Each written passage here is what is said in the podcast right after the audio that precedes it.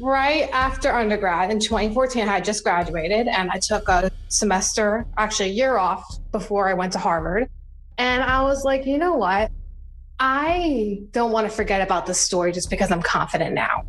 I just couldn't stop thinking about that moment of going back to like what they used to say about me, how powerless I would feel. I would think about the people in my hometown. I was like, I can't let these people just get away with this. So I started Rise and I was like, okay, it'll be like a date thing. I never thought it'd be this. It starts with just taking that leap. Man, you have to work hard. You have to be incredibly smart. Choose something that even if it fails, even if it fails, you are going to be proud of it. Doesn't matter how badly you got beaten in battle. Be kind, be kind, be kind. Become a better person, a better leader, a better business. Go with your gut. I'm Samuel Donner, and this is Finding Founders.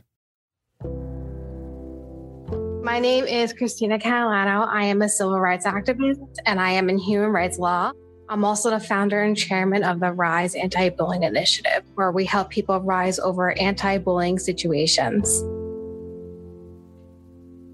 I'd like to start with your experience with bullying because it seems like it was a very personal mission. Sure. So I really could take it back to basically primary school, Sam. I mean, I grew up in the Jersey Shore area and everyone was just absolutely horrible.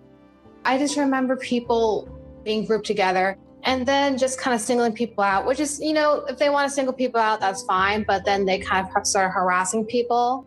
And I was one of them. I think looking back, I was a target just because I was shy and didn't say anything, didn't stand up for myself. So it's like obviously easy target. So it's basically going to school with them for 10 years. It was kind of isolating. You know, I used to run in the bathroom and just, you know, hope like everything would stop in terms of the bullying. I just wanted to go to school and not be harassed. Do you remember a, a specific story that stands out to you as like symbolic or, or memorable of, of that of that time? There was something that happened basically every day. I mean, I could tell you that people would like, you know, talk about my skin tone because I'm Italian but Sicilian. So I have a darker skin tone than, um, you know, Italian Americans usually.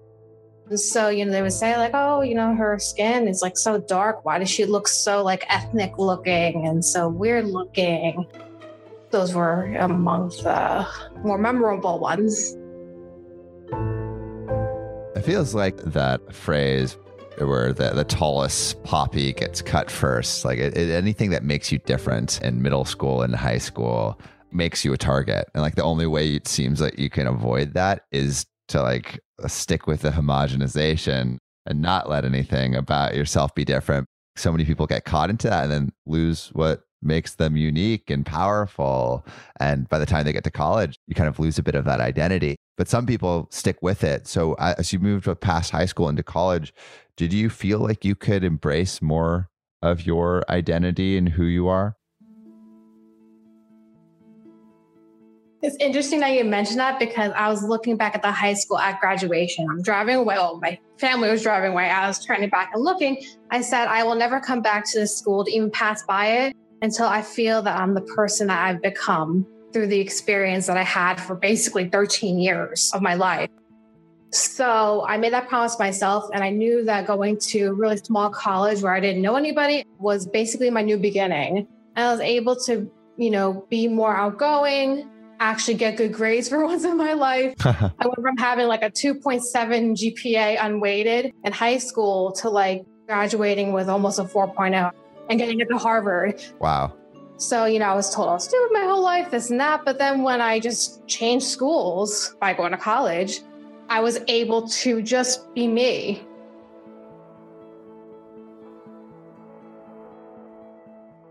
So, how did you begin Rise and why did you want to start that?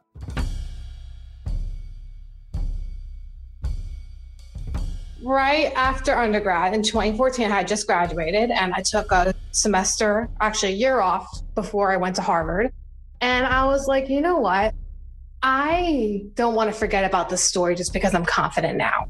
I just couldn't stop thinking about that moment of going back to like what they used to say about me, how powerless I would feel. I would think about the people in my hometown. I was like, I can't let these people just get away with this. Yeah, I have this great life now. I did well, right? You know, like the American dreams, if you will. But like, there's just something that was missing. So I started Rise and I was like, okay, it'll be like a date thing. I never thought it'd be this. With those humble beginnings, like where did you put your focus? I had to raise money, Sam. I never even did like those drives when you're a kid, like you raise money because I was so bad at it and like, you know, I was so shy. So like I had no fundraising experience. It took about a good year before I even raised a first round of funds. It was really just getting the door literally slammed in my face, getting, you know, politicians ignoring my calls. This is back in 2014 into 2015. But then when like they realized that I was going to Harvard, which is so silly to me, they started taking me more seriously, which I think is ridiculous because I'm the same Christina before and after. I didn't get smarter or better. So people started taking you seriously. I'd love to hear the story of like maybe one of that one of those first big checks that you you secured that was symbolic of people actually believing in this mission that you had. Well, the first one actually was an offer for 400K. Woo. But Sam, I turned it down because at the time I didn't believe that they believed in the mission.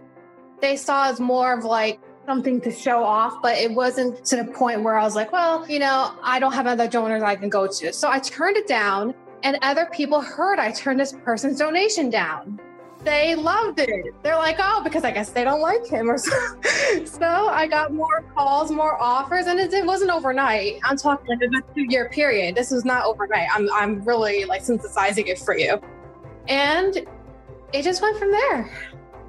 Was it scary to just deny that much money up front? Because like how, how much money had you raised at that point? I had basically none. So you turn down this four hundred thousand dollars, and then people hear that you turned that money down, and are like, "All right, we need to give her more money." I imagine that started to bring more attention to your organization beyond just donors. Mm-hmm. How did you feel the acceleration of your organization um, start there. And also did you start to think maybe this could be something that was beyond my state? Maybe it could be national or worldwide? You got it exactly right. Getting people who were coming up to me now in, the calls emails it was not in the news per se. It was just word of mouth. It's actually in donor circles. Anyone would know that's actually even more powerful. Those people believed in the mission and they wanted to, you know, be involved. And then I was like, wait, you know, why don't we now create a curriculum to give to schools in the country, internationally? Could you tell me maybe some of the stories that showed that the money that you were raising, the mission that you were cultivating, was actually making a difference for the kids that maybe felt like you when you were growing up? You know what? I'll go back to my roots in Jersey, where it was uh, someone from my hometown. A kid went up to us, and she, you know, she's a little girl. She was about to turn 10 and she actually was at the um, same school that i was at when i was in primary school which i thought was very interesting she was looking at my stories and like listening to what people were saying about anti-bullying and hearing the messages from the counselors and the methods that we consulted for and she said that she felt that she had hope for the first time which was just hmm. a lot you know to take it wow. because especially coming from my hometown sam it was just like a lot for me I, I'm not gonna lie to you, I, I did cry over it. Everyone's like, oh, CEOs don't cry. You know, I did cry over that moment because it was just, it just felt like it was full circle, even though yeah. we were just beginning. And we have so many stories of people calling in. I see myself into every single one of them. That powerless feeling. I can't explain the powerless feeling because it's just something that's not I'm not able to put into words, to be honest. And I'm usually pretty talkative. so uh, I can't put that into words, but that was really meaningful. Yeah, and and and you're you're making all this difference. It is coming full circle. why do you start turning your sights on Africa? You know, we were getting noticed internationally, which I did not think we were. I mean, I thought at this point we're just getting noticed in a few places nationally. We were starting to get emails from people in organizations in Africa.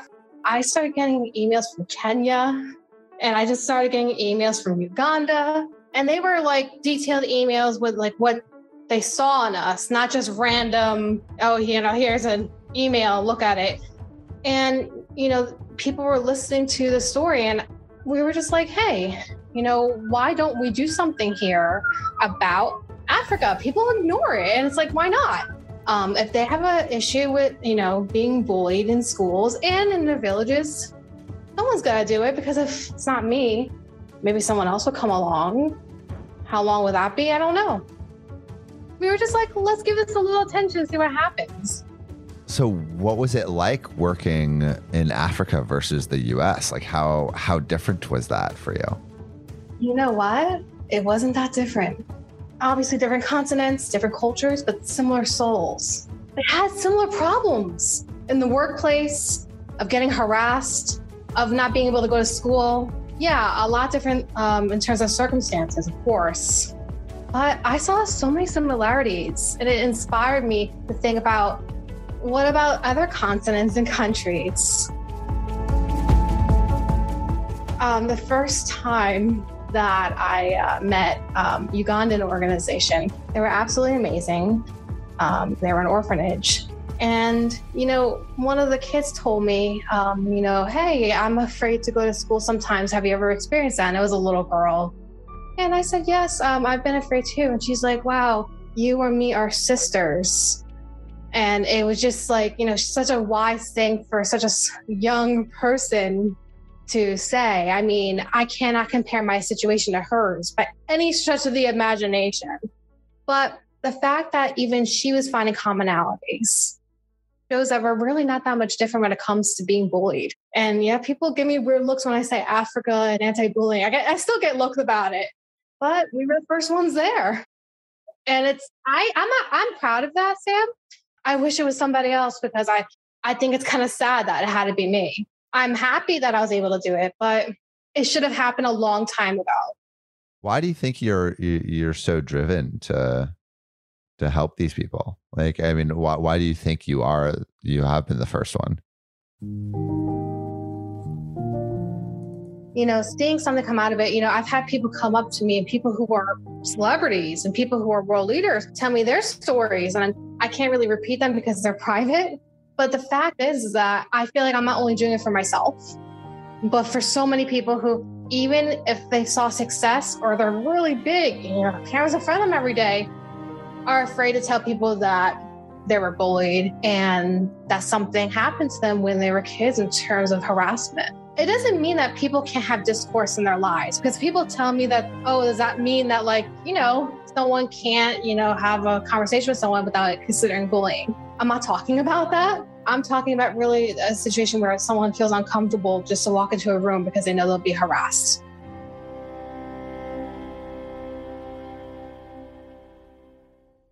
What was it like being at the un how did you realize that you were um, invited to speak there?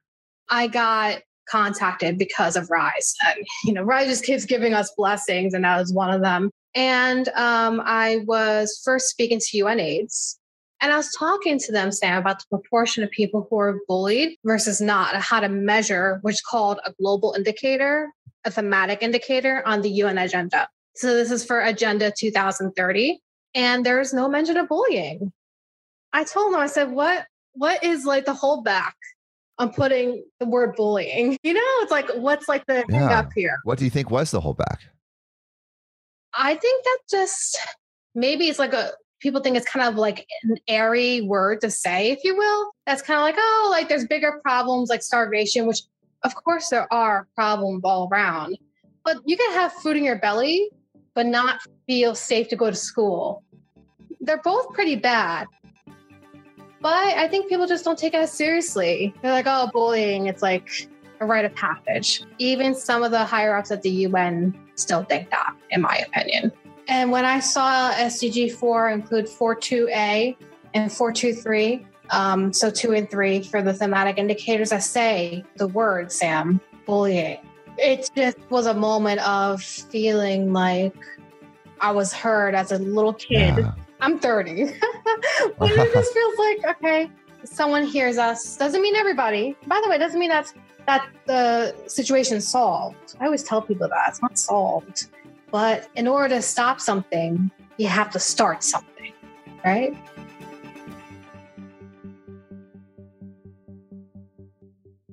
So I want to go to, to to just like finish off um, on where you are today. Maybe talk a little bit about the nomination you received not too long ago, and what uh, are the the plans for the future.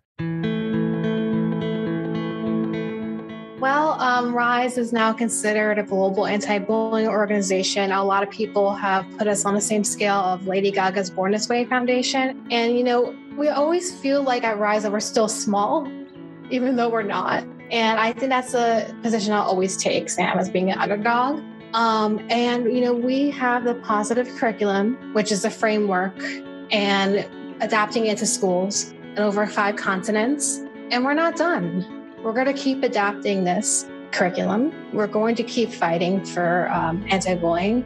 And, you know, with the global indicator now, as of 2021, it's being monitored now at the UN, which means that all 193 states are monitoring it and not just looking at it and saying, yeah, yeah, we'll do that maybe. So that's a big deal for really any type of issue or advocating out there.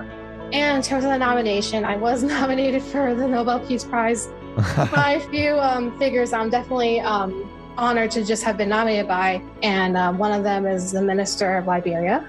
And it's just, uh, yeah, it's like, I'm not gonna lie to you, when I first heard, because you told me, and the first thing I said, Sam, is just like when you're bullied, this is how you think. I was like, why? I know it sounds so bad because I should be teaching everyone about confidence. But, you know, I'm not to lie to you and say, yeah, I'm always confident 100% of the time because that's not real. I feel like it's more inspiring to say, hey, I have moments where I'm like, why would someone see me that way? I mean, but people do, and it's because you're doing incredible things. Uh, and, and I think that's just becoming more and more obvious. Uh, so, with uh, anyone who's listening, how can they support you and your organization, and where can they find out more?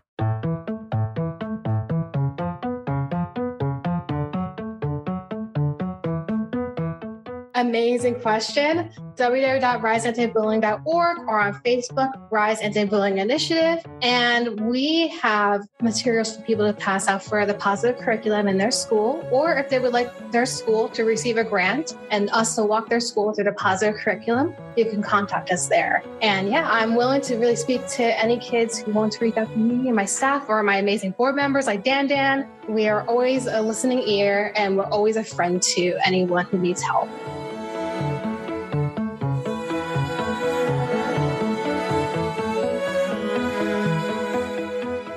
Thank you so much for listening. If you haven't already, make sure to subscribe, rate the podcast five stars, and share with a friend. If you have any questions or comments, DM us at Finding Founders Podcast on Instagram, LinkedIn, or Facebook. Finding Founders is produced and hosted by me, Samuel Donner. Our Chief of Staff and Operations is Jessica Lynn. Our audio editing team lead is Adrian Tapia. With support from Irene Van Berkel, Matt Fernandez, Nay Buchanan, Sophia Donner, Maura Lynch, Zoe Maddox, Ashley Jimenez, Michael Chung, Nicholas Guzman, Aaron Devereaux, Sanessa Gisley, and Lois Choi. Our outreach and research lead is Kenny Ong, with support from Sarah Hobson, Melody Sopani, Cherise Tan, Jake Wiley, Ibadat Rai, and Mecca Shelton. Our writing team lead is Elizabeth Bowen with support from Abigail Azurdia, Elise Caldwell, Jake Wiley, Jordan Ortiz, and Sanessa Gisley. Our design team lead is Shruti Ramanand with support from Sohail Amatya, Tiffany Dang, Jonathan Ross, and Diana Marie Candezo. To see more of what we're up to, subscribe to our newsletter at findingfounders.co. Thanks again for listening and see you next week.